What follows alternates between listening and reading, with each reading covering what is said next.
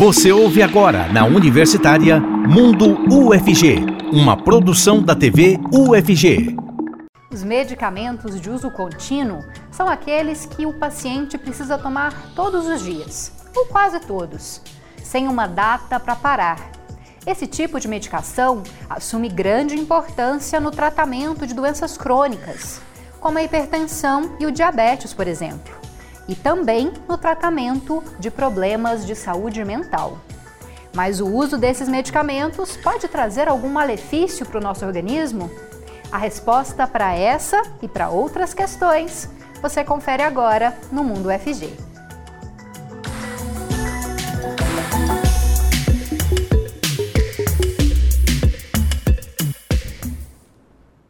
Olá para você que nos assiste na TV UFG ou nos escuta na Rádio Universitária 870 AM. Eu sou a Camila Maia, uma mulher branca, cis, com cabelos escuros e lisos abaixo dos ombros, olhos também escuros. Hoje visto um vestido cinza de mangas compridas. Estou de pé no cenário do Mundo UFG.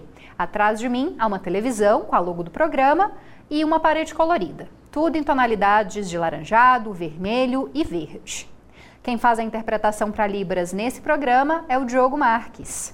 Ele é integrante do Labitave e se define como um homem de pele parda, com cabelos e olhos castanhos escuros. Bom, agora eu vou caminhar pelo cenário, me sentar e começar a nossa conversa de hoje, que vai falar sobre o uso de medicação contínua. As nossas entrevistadas aparecem aqui ao meu lado direito, em duas telas. A primeira delas é a professora da Faculdade de Farmácia da UFG, Dione Lima.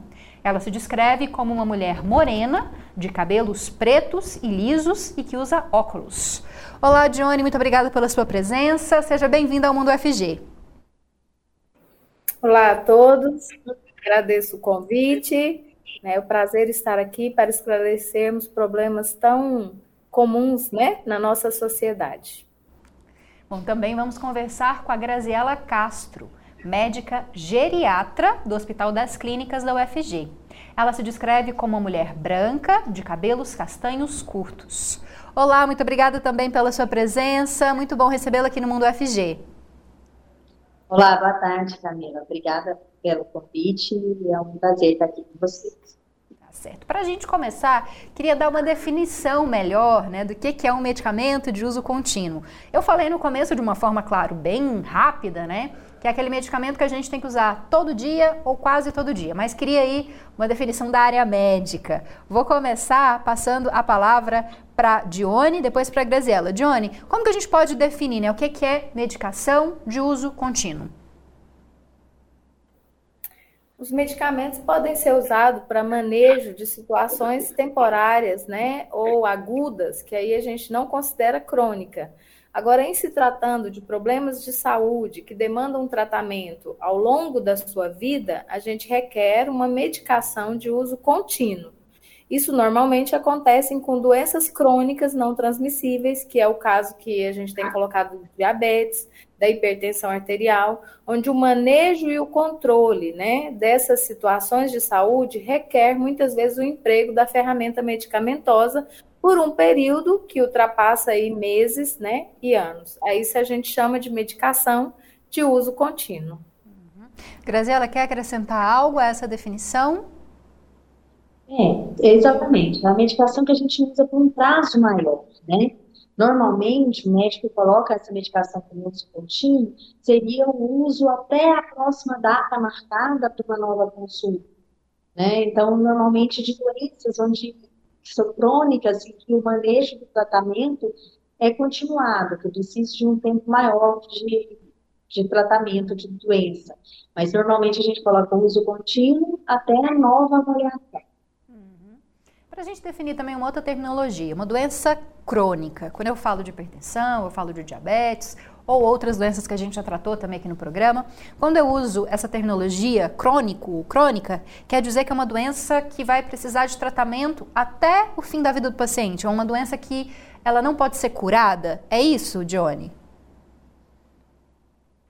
Não necessariamente. Esse crônico pode se aplicar a uma doença que vai ter um tempo maior de tratamento, mas com uma a doutora colocou que vai poder ser reavaliada. É muito mais em relação ao tempo que vai exigir o tratamento, que às vezes é superior a 30 dias, 3 meses, um ano. As doenças mentais, às vezes a gente vai ter um tratamento crônico, mas num dado momento, aquele paciente, ao ser avaliado pelo profissional da área, ele pode receber uma alta, diminuir a medicação, é, tirar alguns medicamentos, né? E isso ainda assim é considerado crônico pelo tempo de uso que ele fez da medicação. Tá certo. Bom, esclarecer bem os nossos espectadores e ouvintes. Bom, queria que a Graziela falasse um pouco sobre a questão do uso de medicação é, na, vou falar na velhice, né? Me desculpe se for a terminologia errada, na terceira idade, aí não sei como é que seria a melhor forma de dizer, mas para pessoas com mais de 60 anos. A gente sabe que muitas têm que usar remédio de forma contínua, tem doenças crônicas, às vezes mais de uma. Queria que você falasse um pouquinho disso. Essa visão que eu passei é real? É real, Camila. E é, os idosos são realmente os pacientes que têm maior número de doenças e acabam tendo maior número de medicações. Inclusive, maior número de medicações a longo prazo. É, é importante lembrar que o paciente idoso, acima de 60 anos, normalmente é o que tem maior risco de uso dessas medicações a longo prazo. Por quê? Por exemplo, ele começa com uma hipertensão, começa com um remédio. E, de repente, ele vai em outro especialista e descobre uma artrose, é, ou uma diabetes em outro especialista. Então, outros remédios vão sendo acrescentados. E não é que não é adequado, é super adequado. Às vezes eu tenho mais de um problema de saúde. Mas existe interação medicamentosa. Então, o uso continuado de várias medicações ao mesmo tempo ele é o paciente que acaba estando sujeito a maior número de efeito colateral ao remédio. Por isso que é tão importante reavaliar o uso da medicação, é, porque elas passam a é, se tornar de forma diferente o uso no organismo. O idoso também, ele metaboliza remédios de forma diferente do jovem. Então, ele tem, uma, um, ele tem um, um efeito diferente no organismo do idoso. Por isso é tão importante a reavaliação. O uso contínuo, a medicação de uso contínuo, foi um benefício que a gente conseguiu ter para a liberação de tratamentos como da diabetes, da hipertensão, porque antes o paciente tinha uma dificuldade de acesso a esses remédios. Hoje, quando você coloca numa receita uso contínuo, ele tem acesso a esses programas do governo que tem liberação de um maior tempo até novas consultas. Mas isso não quer dizer que aquele remédio que foi prescrito é, vai ser sempre, como a Jones falou, na mesma dose, da mesmo formato, e vai mudar muito de acordo com as novas, a nova estrutura desse, desse idoso. Muitas vezes ele perdeu muito peso, então a pressão vai tão alta mais, a glicemia já controlou com mudança de estilo de vida, então muda a dosagem de medicação. Então, por isso é tão importante a avaliação. E como você disse, Camila, o idoso realmente é o que está mais propício a, a, a ter, ter, ter, ter efeitos colaterais dessas drogas de continuar. Bom, voltando a palavra para a Dione, é, em relação a essa interação medicamentosa que a Graziela citou, a Graziela destacou a questão dos idosos, mas ela também pode ocorrer em qualquer outra idade, com, por exemplo, até para as mulheres que estão nos assistindo e fazem uso de medicação é, contraceptiva oral. Pode ocorrer também a interação medicamentosa nesse caso, que também é um remédio aí, seria de uso contínuo, não sei se eu defini certo, Johnny, mas queria que você falasse da importância de na hora em que você está numa consulta, falar para o seu médico, olha, eu tomo tal medicação, é, ou quando for tomar uma medicação, muitas vezes evitar a automedicação por causa dessa interação medicamentosa, porque a gente não conhece tão bem os medicamentos quanto o médico, o farmacêutico, quem é da área da saúde, né, Diane? Verdade. A, como a doutora falou, a polifarmácia, né, o medicamento, ele é uma ferramenta muito útil, né, e que trouxe qualidade de vida. A oportunização de tratar doenças crônicas, né, de, de mediar situações de saúde que causam dor, né, desconforto, isso é muito interessante. Contudo, é preciso haver esse, esse cuidado do acompanhamento profissional, porque, como você colocou, muitas vezes não existe o que a gente chama de conciliação da prescrição. Então, o paciente, ele vai num cardiologista, ele está controlando a sua pressão arterial, mas ele vai em outro médico por uma questão de dor, de dano articular e recebe outra medicação e ninguém concilia para saber se aquela medicação interage, se uma medicação pode trazer prejuízos para o efeito da outra, e isso é muito comum, que é o que a gente chama de interações medicamentosas. Então, situações assim acontecem, passam despercebidas, trazem dano para o paciente que está sendo acompanhado e às vezes ele nem fica sabendo. Então, a interação, ela precisa ser avaliada junto com o profissional farmacêutico e junto com o médico que está recebendo aquele paciente que já tem outros medicamentos em uso. Né? Eu dei um exemplo aí do antipertensivo, né? É, os anti-inflamatórios não esteroidais que a gente usa tanto na prática no dia a dia, não só doença crônica, traumas, dores, febre, né? Dores pequenas ou medianas, você vai usar vários medicamentos para inflamação e para dor. Se eles se tornarem em doses grandes e um, um medicamento usado por muitas vezes, ele pode interagir com alguns fármacos antipertensivos e aumentar a pressão arterial. E isso precisa ser acompanhado para o ajuste da dosagem ou a suspensão desse fármaco que está fazendo a interação medicamentosa. Uhum. Bom, Graziela, em relação a possíveis malefícios, riscos desse uso contínuo, como avaliar isso, principalmente nos idosos, né? É, é, necessário fazer mais exames, ter um cuidado maior com qualquer tipo de sintoma que apareça? Esses medicamentos de uso mais prolongado podem realmente trazer algum tipo de risco à saúde dos idosos e, claro, da população em geral? Sim, com certeza. Eu falo que a melhor avaliação é o teste da sacola. Chegar com a sacolinha de todos os remédios, né? Porque aí a gente consegue avaliar tudo que o paciente usar. Porque muitas vezes é, o paciente até esquece que usa uma medicação e que muitas vezes é, não tem mais benefício no momento. É, já tratou aquela doença ou a, a, aquele sintoma parou de ser importante. Então, a reavaliação de saúde, às vezes com os exames, muitas vezes só com a consulta médica e o exame físico, a gente consegue reavaliar a necessidade do uso da medicação. Lembrar que tem muitas medicações que diminuem a absorção de nutrientes. É, hoje em dia a gente fala muito do omeprazol, né? Diminui é, a absorção de vitamina B12, mas algumas outras medicações de diabetes. Então, tem alguns exames de controle que a gente faz, sim, para avaliar é, outros problemas de saúde que a medicação, mesmo usando de forma adequada, pode aumentar a chance de ter, né? Então, realmente, a reavaliação médica do farmacêutico é essencial. E o teste da sacola, de levar todos os remédios ao médico, faz é, muita diferença no dia a dia. E, Graziela, como auxiliar os idosos que muitas vezes têm que tomar vários remédios ao dia, aí, por exemplo, durante um período tem é, algum problema de saúde mais momentâneo, tem que tomar durante um outro período, em outro horário, e aí tem que ficar fazendo toda essa organização dos horários para os remédios. A gente até brinca que tem aquela cartelinha né, com os dias da semana, onde os idosos geralmente colocam a medicação para cada um dos dias. Como auxiliar essas pessoas a tomarem a medicação no horário certo, a, a, a não tomarem, às vezes, mais de uma vez né, o mesmo medicamento, porque pode correr esse risco, ainda mais se a pessoa tiver algum tipo já de é, dificuldade de memória, né, perda de de memória, demência? Esse é um grande desafio. Você falou uma coisa correta. E, e o remédio, a Jones pode falar melhor do que isso, isso os remédios, eles, têm um formato de ser, a, às vezes, até guardar. É, essas as cartelinhas, às vezes, ajudam na organização, de manhã, tarde, noite, mas, às vezes, tirar a medicação de blister, do local de guardar o remédio, às vezes não é a melhor solução. Eu acho mais importante é dar tudo por escrito, estar bem orientado para a família, a família compreender a receita e é, saber ajudar o idoso muitas vezes, porque realmente um grande número de medicações aumenta a chance de erro.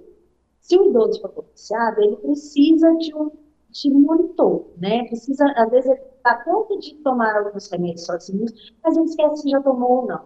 Então, é sempre bom ter alguém da família que foi orientado para ajudá-lo nessa fase, né? E deixar muito claro o tempo de tratamento de cada remédio. Por exemplo, em doenças agudas, o antibiótico, a quantidade de dias, o horário pré-definido.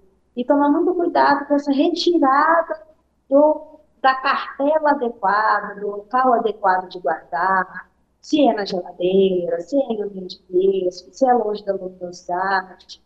E são coisas que fazem diferença. E se o idoso está dando conta de engolir o remédio, porque muitas vezes eles não contam para o médico que não dá conta de engolir, está quebrando uma medicação que não poderia ser quebrada. Então, tudo é um momento que, por isso a reavaliação é tão importante, porque é um momento que o paciente fala para o médico quais são as dificuldades que eles estão tendo de usar a medicação, de cumprir a prescrição. A gente vai falar mais disso no próximo bloco. A gente vai continuar com a Dione, receber também é um outro especialista né, da área farmacêutica. Mas para a gente encerrar, só queria que você respondesse essa dúvida, Dione. Depois eu passo para as outras de fracionar, medicação, essas outras questões que a Graziela trouxe. Mas fiquei agora pensando, essa da cartelinha. Não sou uma idosa ainda, mas ando com uma cartelinha com alguns remédios que eu tenho que tomar diariamente. É o melhor local para guardar? É, os remédios devem ser guardados dentro das suas, é, das suas embalagens originais. Explica melhor para quem está em casa e para mim também me corrigir caso eu esteja fazendo errado. Certamente. O acondicionamento dos medicamentos é algo muito importante, porque alguns medicamentos sofrem alteração de temperatura, então carregar dentro de carro, né, no, no porta-luva do carro, é, dentro de bolsa quente, ou guardar dentro de banheiro, que tem muita umidade, não é o recomendado. Embora seja alguns, você nunca vai conseguir saber no universo quais são os que vão sofrer interação. Então, o ideal é escolher um lugar mais arejado, que não tenha contato com umidade nem sol, para guardar as medicações. Jamais tirar das embalagens originais, porque nela você consegue rastrear caso tenha um problema com a medicação. Você tem um número de lote que você rastreia a fabricação daquele produto, além da validade, que é algo muito importante para o consumo de medicamentos que estejam em condições adequadas. Então, não deve retirar do blister, retirar da, da caixa, né? Deve ser acondicionado nesses locais e vai retirar apenas no momento do uso. Estou fazendo tudo errado. Vou me corrigir então. Bom, antes de encerrar esse bloco, queria agradecer a participação da Graziella, médica geriatra. Muito obrigada. Espero que a gente tenha conseguido tirar algumas dúvidas, né, principalmente dos idosos, em relação ao consumo de medicamentos, a importância de levar a sacolinha cheinha aí de tudo que toma para que o geriatra aconselhe como fazer o uso correto e evitar qualquer tipo de risco e dano à saúde. Muito obrigada, viu, Graziella? Eu que agradeço, amigo. Bom, a Johnny continua com a gente no próximo bloco, porque a gente continua a falar sobre o uso de medicamentos de forma contínua. A gente vai tirar ainda mais dúvidas a respeito de acondicionamento, fracionamento de medicação, falar também, claro, mais sobre possíveis efeitos colaterais, efeitos danosos à saúde. Então continua aí, porque tem muito assunto ainda para você que está interessado nesse tema. Mundo FG volta rapidinho. Estamos apresentando Mundo UFG, na Universitária. Estamos de volta com o Mundo UFG de hoje. E antes de voltarmos para a entrevista, eu quero te fazer um convite. Siga a gente nas redes sociais. É só digitar arroba TVUFG no Instagram, no Twitter, no Facebook ou no YouTube. Do jeitinho que está aparecendo na tela aqui embaixo, ou já apareceu, não sei se eu falei ao mesmo tempo da legenda. Então, arroba TVUFG. No TikTok é um pouquinho diferente. Se você quiser achar o nosso, é, nosso perfil, tem que digitar arroba canal TV UFG. Arroba canal TV UFG. E a gente continua a falar sobre o uso contínuo de medicações. Eu continuo conversando com a Johnny Lima, que é professora da Faculdade de Farmácia da UFG, e gostaria de dar as boas-vindas agora ao Renato Martins, que é farmacêutico do Hospital das Clínicas da UFG EBSER. Ele se descreve como um homem jovem, branco, com cabelos castanhos escuros e lisos e que usa óculos. Olá, muito obrigada pela sua presença, Renato. Seja bem-vindo. Camila, boa tarde. Muito obrigado pelo convite, é um prazer estar aqui conversando com vocês nesse momento. Boa Bom. tarde também, professora Johnny. Bom, Renata, a gente até falou um pouquinho disso no bloco anterior, mas acho que é sempre uma informação importante de se acrescentar. A gente falou sobre a questão é, de interação medicamentosa, riscos de medicamentos. Queria que você falasse um pouquinho disso também, assim como a Dione e a Graziella nos esclareceram, da importância de falar para o médico que você está usando quando você recebeu uma nova receita, de tomar cuidado com a automedicação, é uma coisa sempre importante da gente falar, né? Porque quem toma remédios contínuos tem que ter ainda mais cuidado na hora de tomar o medicamento, porque pode haver uma interação, né? Explica melhor para a gente, Renato. Então, o que, que acontece? É, quando um paciente começa a fazer o uso de um determinado medicamento, e esse medicamento vai acompanhar é, esse paciente ao longo da trajetória de vida desse paciente, caso seja um, um tratamento de uma doença crônica. Então, se o paciente passa a apresentar um novo problema de saúde, ele precisa visitar novamente é, um profissional, é, pode acontecer desse profissional prescrever um medicamento que venha a, ter, a interferir na eficiência, na segurança da terapia farmacológica. Isso pode acarretar resultados indesejáveis para o tratamento desse paciente. Né? Então, é importante que tanto o paciente é, informe ao seu, ao seu profissional de saúde, ao seu cuidador, os medicamentos que vem fazendo uso e que o profissional tenha o discernimento para saber se existe ali uma combinação prejudicial daqueles medicamentos né, ou potencialização do efeito, e que isso venha a ter uma repercussão clínica. Uhum. Passando a palavra para Johnny. Johnny, uma coisa que a gente até já discutiu aqui no programa. Quem faz uso de é, chás ou de algum tipo de suplemento natural, porque muitas vezes as pessoas acham que por vir de plantas não tem risco, né? Mas assim também é necessário fazer quando você vai consultar um médico, né? Informar que você faz uso de determinado chá ou, enfim, de determinado é, medicamento fitoterápico, para que também esse médico possa ter ciência se pode haver algum tipo de interação ou não. Certamente. O fitoterápico ele é um, um produto também com ação farmacológica.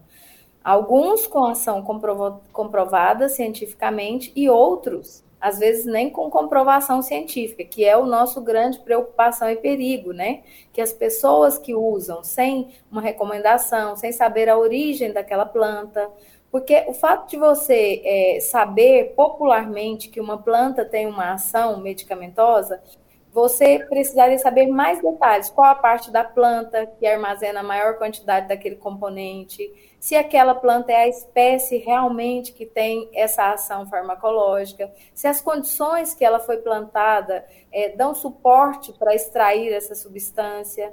Então, na verdade, os chás, né, sem nenhum estudo, sem nenhuma orientação, eles também colocam em risco a situação de saúde do paciente e o risco de interações farmacológicas também. Muitos medicamentos que nós temos industrializados, eles também têm origem na planta, só que ele foi extraído adequadamente, produzido adequadamente, passou por todo um processo né, de extração, de purificação, para dar condições de termos a droga na sua forma específica. Então, mesmo que você use um fitoterápico que você comprou de uma origem que você não conheça, né, não foi numa farmácia, numa drogaria é, devidamente né, recomendado, você deve compartilhar com o seu profissional de saúde para que haja mais orientações. Renato, quer acrescentar algo também da importância né, de informar o médico e de também tomar cuidado na hora de escolher algo para consumir quando está tomando um remédio de uso contínuo? Uh, complementando a fala da, da professora Johnny, acho que é importante a gente ressaltar também uh, que quando vai se utilizar um, uma, um chá ou alguma substância de origem natural, além da gente ter o desconhecimento de qual substância está ali presente, da concentração daquela substância, né? É, se a gente não sabe o que tem ali, a gente não sabe com o que, que vai interagir, de qual forma. Né? Então a gente tem esse risco, e um risco mais proeminente que eu consideraria seria o da substituição da terapia. Então vamos supor que o paciente comece a fazer uso de um determinado chá ou de uma garrafada para tratamento de hipertensão. daquela substância ali que, igual a professora Johnny falou, não tem origem conhecida, não tem a quantidade ou a, do, é, ou a substância devidamente conhecida, né? E pode não, não ter a eficácia necessária para o tratamento da hipertensão. E às vezes o paciente deixa de tomar o medicamento para tomar aquele chá, aquela garrafada, e aí sim ocorre o risco da, da, da inefetividade terapêutica. Então, alertaria aqui que, tão importante quanto o risco da, da substituição, o, o risco da interação é não fazer a substituição dessa terapia. E também tomar cuidado é, no volume que a gente consome as coisas que são ditas naturais, né? Até mesmo um chá que a gente consome sem fins terapêuticos, né? Mas se a gente consumir demais, ele também pode causar outros tipos de, de dano, né? Se a gente fizer um uso contínuo de uma substância que a gente não conhece, que a gente não sabe que fim ela pode ter no nosso organismo, né, Renato? O próprio café é um exemplo disso, né? A, ingesta excessiva de café, então, pode levar, inclusive, algum, alguns problemas temporários, né? É, como a gente pode predispor a arritmias cardíacas, enfim. Né? Então, são, é, é, o uso de, de bebidas ou de substâncias são corriqueiras do nosso cotidiano, em que o uso excessivo pode acabar fazendo mal também, né? Bom, Johnny, e a gente pode falar um pouco a respeito de períodos específicos aí, né? Gravidez, amamentação. É importante estar ainda mais alerta uma mulher que, por exemplo, faz, uma, faz uso de uma medicação contínua. Ela deve informar ao médico que pretende engravidar ou assim que engravidar é, em algum momento pode ser necessário parar essa medicação. Explica um pouquinho para a gente a respeito né, de gravidez e também na amamentação, né? Pode haver algum tipo de risco amamentar tomando uh, certos medicamentos de uso contínuo? É, alguns períodos na, na vida do paciente, eles são considerados períodos especiais. Desde a gestação, a amamentação, a pediatria e o idoso, que a gente compartilhou no bloco anterior. Né? Por quê? Porque são pacientes mais vulneráveis, o seu sistema que está funcionando ainda não na sua é, completa função, quando que é o caso da pediatria, ou no idoso ele já está com um sistema é, já mais degenerado, que não faz a mesma filtração renal, por exemplo, e na gravidez em especial, porque tudo que vai ser passado para gestante vai alcançar o feto que está em formação. No caso dos medicamentos, muitos medicamentos são considerados teratogênicos.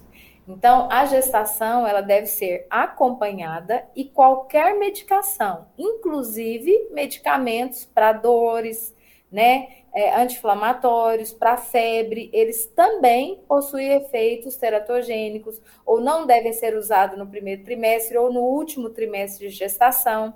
Então, realmente requer esse acompanhamento, porque são medicamentos que podem interferir com o desenvolvimento do feto e causar até malformações congênitas com o uso. No caso dos medicamentos crônicos que você colocou, às vezes a paciente vai né, é, é, ter uma gestação e ela faz uso de um medicamento crônico. Existem ajustes a serem feitos. Dentro de uma classe de medicamentos, por exemplo, para tratar algumas doenças mentais, eu vou escolher uma classe que tem menos efeito, o médico vai ajustar na menor dosagem possível e vai ser feito um monitoramento mais detalhado, com um intervalo de tempo menor, para garantir que aquele fármaco tá, o benefício está justificando o risco. Hum. Então é assim que vai acontecer. Às vezes não é possível suspender porque eu preciso controlar a doença, mas é possível trocar por uma classe menos agressiva, é possível diminuir a dosagem e monitorar. Isso precisa ser compreendido pela gestante. Renato, se quiser acrescentar, mas vou pedir para você falar um pouquinho também, que a, a professora Dione falou menos, a respeito das crianças. É necessário, muitas vezes, fazer uso contínuo também em remédios em crianças, né? na verdade, vou corrigir aqui que não ficou correto. É necessário muitas vezes que crianças façam uso contínuo de medicação é, e nesses casos também é necessário ainda mais cuidado, né? Como disse a Johnny, uh, um organismo ainda em formação. Fala um pouquinho disso pra gente e, claro, se quiser acrescentar algo a respeito de amamentação ou gravidez, fica aberto. Tudo bem. Então, só, só retomando aqui o que a professora Johnny explicou, que o processo de utilização de medicamento ele precisa ser avaliado pelo, pelo profissional da saúde e os riscos precisam ser equilibrados com os benefícios.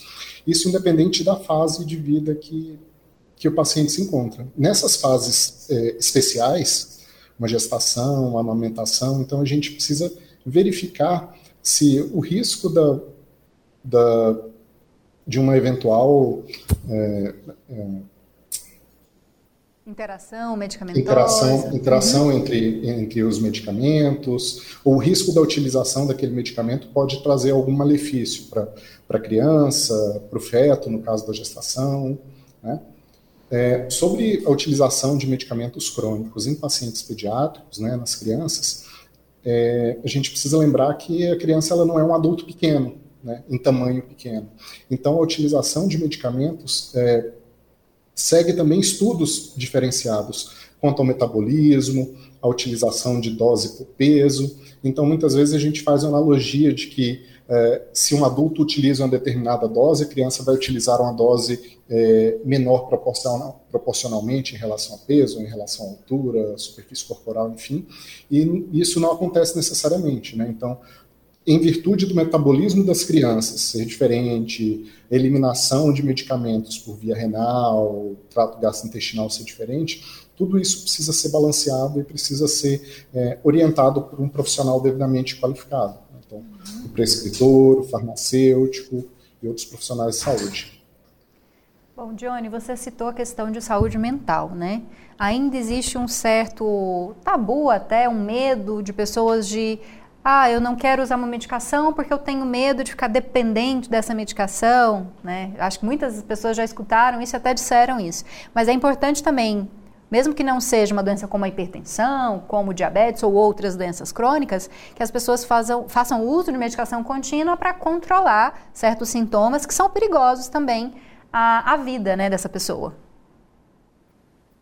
eu diria não só perigosos, mas eu diria que melhoram a qualidade de vida desse paciente. Isso precisa ser considerado. O medicamento, ele é uma ferramenta, uma ferramenta que se usada adequadamente, com orientação do prescritor, do farmacêutico, ele pode trazer muitos benefícios. Ele não é isento de efeitos colaterais. Mas, às vezes, a, a situação que um familiar, por exemplo, tem um, um paciente com doença mental, expõe a negação, de fazer o tratamento farmacológico, às vezes traz mais dano para aquele paciente no ambiente que ele convive social do que se ele usasse a medicação. É, eu tenho falado isso porque a gente vê muito isso também em crianças, idades escolares, que requer muitas vezes, além do acompanhamento é, psicológico, às vezes por algum momento, ou dependendo do grau, não é todos os casos, ele vai requerer a medicação. E os pais acham que aquele medicamento só tem malefício. Mas às vezes aquele filho está exposto a uma situação social de rejeição, de, de, descontrole na escola, nos ambientes que ele convive. Então é muito importante usar a ferramenta medicamentosa de forma apropriada. E é claro, vai escolher, existem hoje medicamentos com menos efeitos colaterais, medicamentos que vai usar por um tempo determinado para tratar aquela situação. Então, mesmo a saúde mental, às vezes requer um tratamento farmacológico um pouco mais demorado. E ele hoje representa um benefício também para a saúde mental. A senhora citou a questão das crianças, né? Então é só tentar pensar aí no meio termo, né? Não é sempre que a medicação é necessária, mas também ela não deve ser descartada é, sem que haja uh, um estudo correto, né? A gente ouve falar muito da medicalização das crianças, mas em alguns casos é realmente necessário que as crianças se utilizem de medicação, né? Exatamente, assim, o adulto e a criança. É porque a gente toca na saúde mental, porque existe um preconceito, existe uma, uma dificuldade de aceitação para algumas situações de saúde mental. E muitas vezes o paciente sofre, ele é submetido a um sofrimento, né? É, a, a depressão, a ansiedade, a hiperatividade são situações que deixam ele vulnerável ao ambiente social, ao relacionamento, ao convívio familiar, e não é todos os casos claro, mas quando houver necessidade, o medicamento representa uma ferramenta útil. Mesmo tendo efeitos colaterais, a gente tem que explicar o que o colega Renato colocou, né? O benefício vai justificar o risco que está imposto. E o médico vai usar a menor dosagem, a classe mais indicada, vai fazer as adaptações necessárias para aquele paciente. Né? Uhum. Né? Então, em determinados momentos, ela é necessária mesmo na pediatria para finalizar, vou fazer uma questão mais prática para o Renato. A gente até falou um pouquinho no blog passado, Renato, a respeito de acondicionamento de medicação. Johnny salientou que é importante manter dentro da embalagem, dentro da caixa, que pode haver mudanças de temperatura, de umidade que vão ser né, danosas para o medicamento. Queria que você falasse um pouquinho também de é, fracionamento, né? nem sempre é possível fracionar um medicamento, é, para que a gente, e também a respeito de esquecimento. Quando eu esqueço o medicamento, eu sempre tenho que tomar ele é, a qualquer hora, ou é melhor não? De uma forma mais geral, assim, só para o nosso público ficar atento e, se tiver dúvida, consultar, claro, o médico.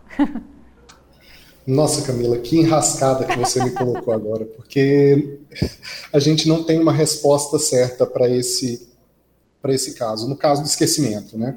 Isso varia de classe terapêutica, e dentro da mesma classe terapêutica, a gente tem até medicamentos que têm conduta diferente no caso do esquecimento. Então, tem alguns medicamentos que eu tomo assim que eu relembrar, tem outros que, a depender do horário, eu espero para tomar a próxima dose. Então, isso precisa ser consultado com o médico, com farmacêutico, para poder orientar caso a caso. Não, uhum. A gente não consegue generalizar nesse aspecto. A gente tem diferentes possibilidades, eu diria assim. Uhum. E quanto ao fracionamento, né, é, nem sempre a gente tem a dosagem é, necessária disponível no medicamento industrializado para utilizar para tratamento ou para profilaxia de uma determinada doença. Então, vamos supor que o médico prescreva uma dose de 25 miligramas, mas só tem disponível comercialmente comprimidos de 50. Nem sempre o ideal é partir aquele comprimido. Né? Isso porque eu posso ter quebra daquele comprimido, nada me garante que a gente está é, cortando aquele comprimido especificamente na metade, que vai ter, que as duas metades vão ter 25 miligramas, uhum. né? Então tem essa situação. O ideal é que, sempre que possível, essa forma farmacêutica, esse comprimido, cápsula, enfim, ele seja adaptado, ele seja customizado para a dosagem que aquele paciente precisa. Então, a, a, manipulação do medicamento na dosagem precisa pode ser uma boa ferramenta para isso. Né? Então, transformar esse, esse, esse medicamento de 50 miligramas em duas cápsulas de 25 talvez seja uma boa ferramenta ou utilizar uma outra apresentação, uma outra forma de medicamento que seja possível mensurar precisamente essa dose, como por exemplo um xarope, né, um, uma forma líquida, eu consigo definir exatamente a dose que eu preciso, já que eu consigo aspirar em ml na seringa. Né? Então, um recado que eu deixaria aqui para os nossos espectadores, para a população, é que de, de tentar evitar particionar, quebrar esses comprimidos na metade. Acho que a gente tem outras alternativas que não essas que acabam se tornando inseguras. Aquele comprimidinho que vem com uma separaçãozinha no meio, assim, parecendo que já é específica para a gente dividir, nem aquele a gente deve fracionar. Então, e se eu te contar que, aquele, que aquela cruzinha, aquela, aquele sulco na metade pode não ser necessariamente uma orientação para cortar. É, alguns estão relacionados à técnica de produção e aquele sulco ele pode ser para evitar que o comprimido se quebre ou esfarele durante o transporte para garantir a integridade, a estabilidade dele. Então, não é porque tem aquele sulco, aquela divisão no meio, que aquilo é uma orientação para cortar ali naquele local. Eu já tinha escutado isso, então pronto, já acabamos com uma fake news aqui. Brin... Na verdade, isso é, é bem contraintuitivo, né? Na verdade. Obrigada, viu, Renato, pela sua participação, por todas as suas orientações e esclarecimentos. Eu que agradeço. Obrigada. Pela disponibilidade. Obrigada também, Dione, por estar com a gente desde o primeiro bloco. Muito obrigada, eu que agradeço. Sempre precisar, estamos à disposição. A gente provavelmente vai precisar sempre, viu? É sempre importante falar de medicação. Obrigada aos dois, boa tarde para vocês. Uma boa tarde. E a gente continua com o Mundo FG de hoje. Daqui a pouco você confere uma matéria especial que fala a respeito de uma lei sancionada aqui em Goiânia que garante o direito de pessoas que têm cães de assistência a usarem veículos de transporte público e privado. Estamos apresentando Mundo UFG, na Universitária foi sancionada aqui em Goiânia uma lei que garante o acesso de pessoas com deficiência e os cães de assistência em qualquer localidade, seja comercial ou industrial, e também em veículos de transporte público e privado. Gleibson teve a vida mudada com a chegada do Face, o cão guia que está com ele desde 2019. Para aposentado que tem deficiência visual, ele representou mais independência.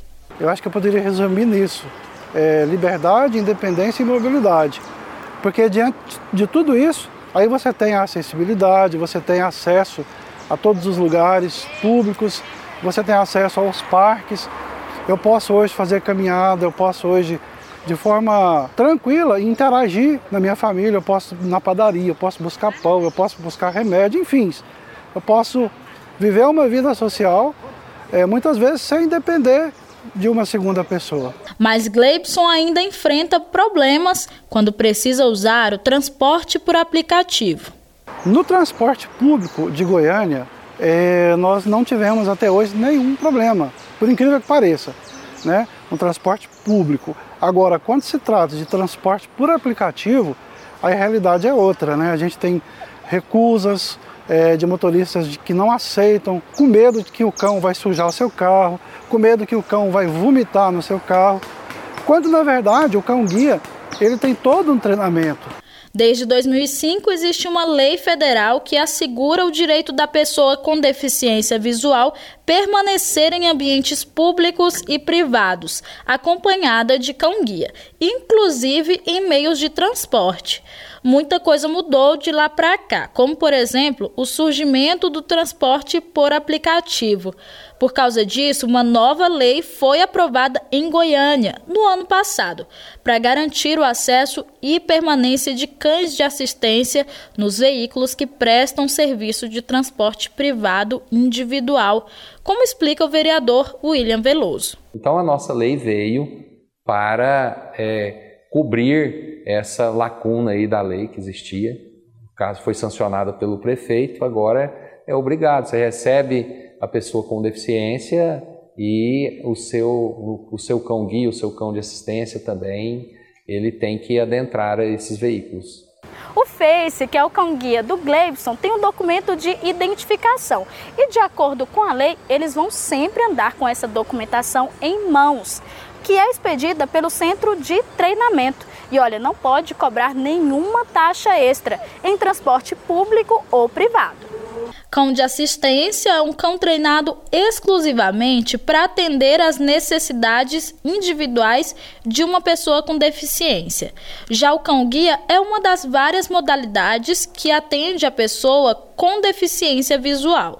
Goiás conta com um centro de treinamento desses animais. É o projeto Cão Guia. A sede fica no Instituto Federal Goiano de Urutaí e a Universidade Federal de Goiás é parceira. A coordenadora do projeto, Rosângela Carvalho, fala um pouco sobre o funcionamento dele. O projeto ele vai muito além de formar um cachorro que ajude na mobilidade de um cego. É, a presença do cachorro na comunidade, desde o momento em que ele é assumido por uma família socializadora, que é aquela família que no primeiro ano de vida do cão vai ensiná-lo, vai apresentá-lo ao mundo, a presença daquele cão naquela família já muda todo o comportamento e toda a percepção que aquela família tem sobre as pessoas que têm algum grau de deficiência ou de necessidade. Por meio do projeto, o Face pôde fazer parte da vida do Gleibson. Mas, além dos cães de assistência, é necessário muito mais para garantir a acessibilidade e o direito de ir e vir das pessoas com deficiência. A gente já experimentou na prática que as cidades vêm melhorando, mas ainda temos muito ainda para, para melhorar, né? avançar. Mas temos, hoje, hoje, já, hoje já se tem códigos, já se tem uma, uma legislação pensada na pessoa com deficiência, em todas as deficiências, não só a física, né? nós temos aí os cegos, temos os surdos e as pessoas com mobilidade reduzida. Então, a cada dia que passa, a gente vem experimentando aí avanços em relação a isso, cobrança da sociedade e é, a necessidade do ente público cumprir a, a, a legislação também. Para fechar o Mundo FG de hoje, você conhece mais um serviço oferecido pela Universidade Federal de Goiás. Você conhece a plataforma para gestão da propriedade intelectual? A PITT é uma plataforma de gestão das etapas do processo de solicitação e registro da propriedade intelectual até a transferência de tecnologia. Ela foi desenvolvida pela Pró-Reitoria de Pesquisa e Inovação da UFG e em parceria com a Fundação de Apoio à Pesquisa. A plataforma possui múltiplas finalidades. Uma delas é apoiar a gestão do processo de proteção da propriedade intelectual, informatizando e agilizando a interação com os inventores e as instituições participantes. A ferramenta também permite o acompanhamento do processo de registro nos órgãos competentes em todas as etapas, do depósito até o final da vigência do prazo de proteção previsto em lei. A PITT possibilita a emissão de certificados de registro de autoria de obras intelectuais, sem custos para os autores vinculados à universidade, que pode servir como prova de anterioridade para fins de comprovação de direitos autorais. Também possui um módulo voltado à formalização de instrumentos contratuais, que estimula parcerias e licenciamentos de tecnologias e obras intelectuais de titularidade da UFG. A plataforma traz várias inovações no segmento de gestão de núcleos de inovação tecnológica, principalmente com a automação nos processos de proteção da propriedade intelectual e formalização de contratos de transferência de tecnologia. Deseja saber mais? Acesse o site pitt.prpi.ufg.br ou entre em contato pelo telefone 3521 1767. Se você quiser ver ou rever qualquer episódio do nosso programa, é só procurar pelo canal da TV UFG no YouTube. Lá ocorre a transmissão ao vivo e todos os episódios ficam disponíveis para que você possa assistir em qualquer dia e horário. Se quiser fazer uma sugestão de pauta, entre em contato pelo WhatsApp 62991811406. Aproveite também para baixar o aplicativo. Nele você assiste a programação ao vivo e pode nos mandar mensagem. E Mundo FG fica por aqui, mas eu espero que você nos assista de segunda a sexta, a uma hora da tarde, com reprise às nove e meia da noite. Eu te espero na nossa, no nosso próximo encontro. Até mais! Mundo UFG democratizando as informações na universitária. Acesse também pelo rádio.ufg.br e pelo app minha UFG.